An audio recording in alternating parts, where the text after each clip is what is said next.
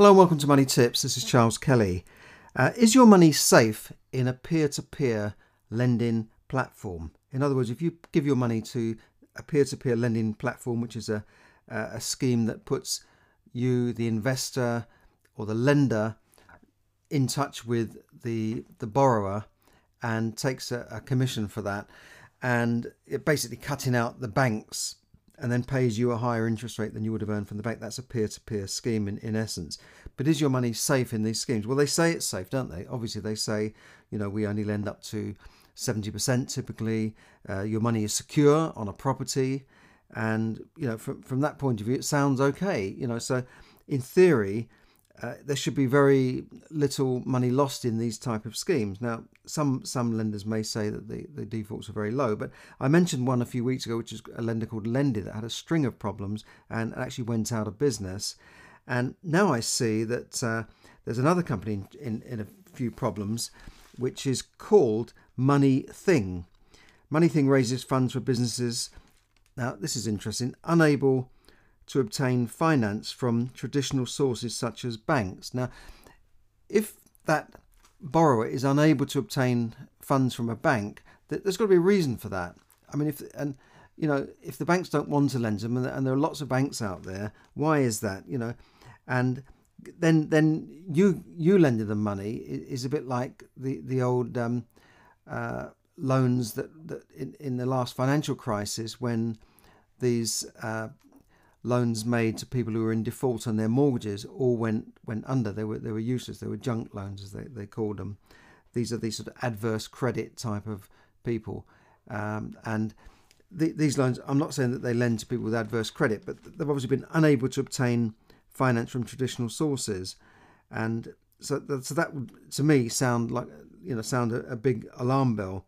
And then investors had also been promised rates as high as 18% on their loan, fully backed by properties that can be sold if the borrower defaults. Well, that sounds all very, very nice. However, the company's website showed that in June alone, it had posted 14 default notices on deals and had a further 18 non-performing investments, which probably means that the borrower is not paying any interest or is defaulted on payments or is in arrears.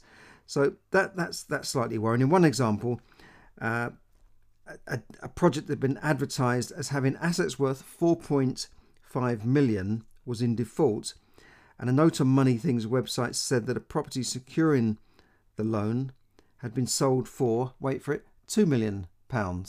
So it was £4.5 million had been sold for £2 million, and of this, only about £850,000 had been distributed to the lenders, which is the investors, if you like. And that means that nearly 1 million of lenders' cash was still not recovered. So I don't know where that's going to come from. If the property's been sold, do they go after the borrowers personally? Do the borrowers have any other personal assets? Did they take charge on any personal assets? It sounds to me like this lender is not competent in the way it's lending out the money. And that's important for you because they are underwriting these deals. You know, you don't get to underwrite them, probably. They're the ones sort of recommending these deals. So another example showed that a development project did not have planning permission when the loans were issued, and it was now in default with about 64,000 yet to be recovered. And now, when the Sunday Times looked into these and asked questions about it, MoneyThing said it planned to pay the investors, but it then tried to block the Sunday Times from going on their website and asking any questions. The company is apparently based in a semi-detached home in Whetstone, North London, and has raised almost, £38 million for firms since launching in 2014. And it says on its website, "We believe in transparency." That's the quote in the Sunday Times. Now, obviously, the peer-to-peer industry has grown quite rapidly over the last, decade, if you like, and it's drawn more than £10 billion worth of investment. So this has given the banks a run for their money.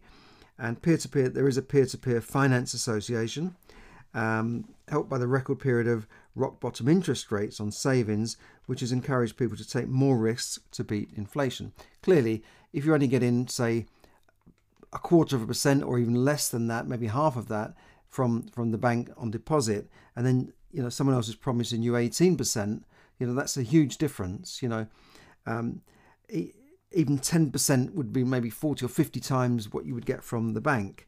So that's a huge difference. So now not all of them offer that, and some of the more cautious of the lenders would typically offer you a return of 5%. But then to me, that things, well, 5% to risk my money, that doesn't seem worth the risk to me, just to get 5%.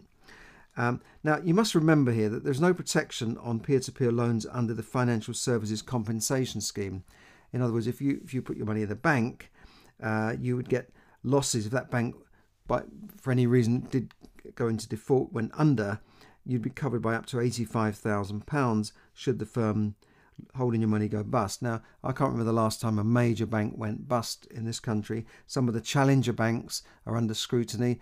You know, yes, they could potentially go under, but I don't think, you know, the government or the country is going to allow one of the big four or the big five banks to go under, as they did, you know, they rescued them in the last financial crisis. So peer-to-peers, because of that, have become under increased scrutiny by the Financial Conduct Authority after a spate of company failures. These include Lendy, which fell into administration in May, which I've mentioned in a previous previous podcast, and less than a year after it received full FSA authorization. So they're authorized by the FSA, but you don't get any compensation if they go down. Its investors are likely to incur millions of pounds of losses. And this month, the regulator announced rules limiting peer-to-peer investments to no more than 10% of an individual's investable assets, unless they receive regulated financial advice from a regulated financial advisor. And the rule takes place in December, so it doesn't really help people who are already into these schemes. And MoneyThing said, this is the lender, that the details of these deals were not for anyone. Part of the terms and conditions for registering, it states that it expects defaults of 8% of its loans this year, up from 3% in 2015. It also says that while there have been no defaults, there have so far been no actual losses. Well, I thought there was a loss in that other deal. So I think you've just got to watch your be a bit cautious on this. Again, you know, they say they only go up to about 70%, but that is all depends on the valuer they use and the valuer's opinion. So, you know, one valuer can say, yes, this is worth X amount, but, you know, perhaps when a property is demolished or it's pulled apart, maybe it's not worth that amount. So, and then what is it worth on a forced sale value, i.e. if you had to sell it today at an auction, you know, what is it worth? There's usually a big difference in that. Now, another high-risk lender is, according to the Sunday Times, is Landlord Invest, where you can invest as little as £100, and they offer rates between 5 and 12%.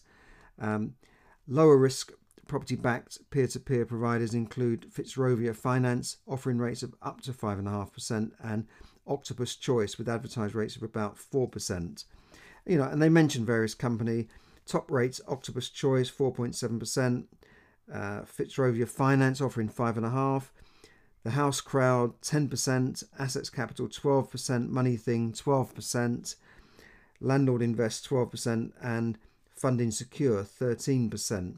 So, you know, I'm not saying don't invest in these deals, and I would certainly not, you know, dissuade you from using peer-to-peer platforms, because they obviously are a good way of raising money. And it's a shame that some of these have perhaps not invested the money wisely, and the projects have gone wrong. Because I think it's a good thing to have competition out there for the banks through things like crowdfunding, peer-to-peer, and other ways of you know, securing money without necessarily going to a traditional bank.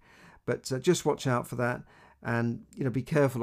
You know, the FSA are going to bring in rules about this, but I certainly wouldn't be putting all my money into a thing like this, because it is a bit of a gamble. And, you know, you're not in control of it as you would be if you were investing it into one of your own deals. So that's all for now.